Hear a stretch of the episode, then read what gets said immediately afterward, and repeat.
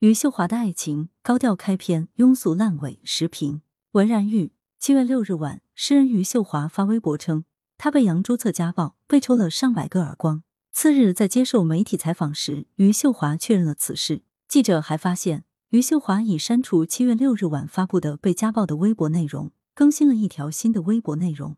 我这一生走得实在辛苦，我一直咬牙坚持。如果我坚持不下去了，我希望侮辱我的人、打我的人负法律责任。对此，杨朱策回应说，能把一个深爱他的人逼到动手打人，真的是我的错吗？七月七日，澎湃新闻。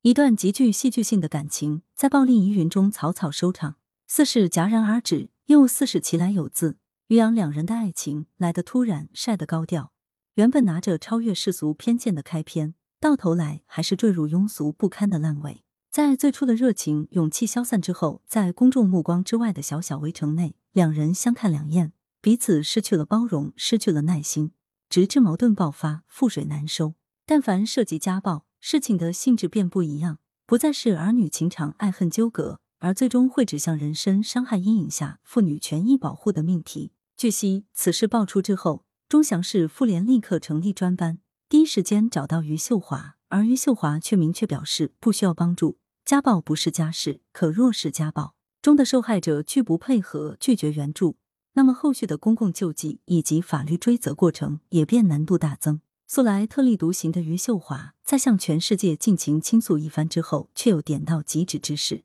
人性之复杂，大抵如此。当然，一面之词未必就是完整的真相。在恋爱关系、家庭生活中，余秀华也许是弱势的一方，但在公共舆论场内，余秀华却是相对的强者，其名人身份以及标志性的叙事文风，每每都会引发热议，甚至会激起共鸣，收获力挺。这一回，余秀华控诉他抽了我上百个耳光，杨朱策则回怼。余秀华一而再再而三触碰他底线，包括辱骂和侮辱人格。尽管说，一旦动手有理也便没理，杨朱策喜无可喜，可是由此也不难看出，这起悲剧背后确实暗藏波涛。所谓爱情，源于一见倾心的激情，而最终还是要落到日常的经营。余杨二人从情投意合到反目成仇，作为外人，我们并不全然知道他们之间到底发生了什么。可即便如此，这桩速生速灭的爱情肥皂剧，还是给大众带来了极大冲击。此刻，似乎不少看客的担忧得到印证，来得快，去得更快。这段快速触礁的爱情，让那些曾经对余杨结合颇为看好，乃至附议甚多的观众颇为尴尬。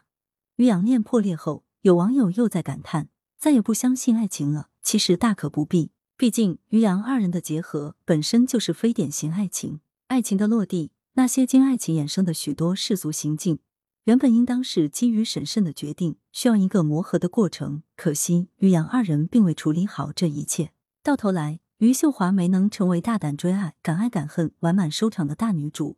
我们或许可以惋惜她在爱情实操方面的技术短板，却不应当上纲上线到质疑伟大爱情的本身。来源：羊城晚报羊城派，责编：付明图，王俊杰，校对：何启云。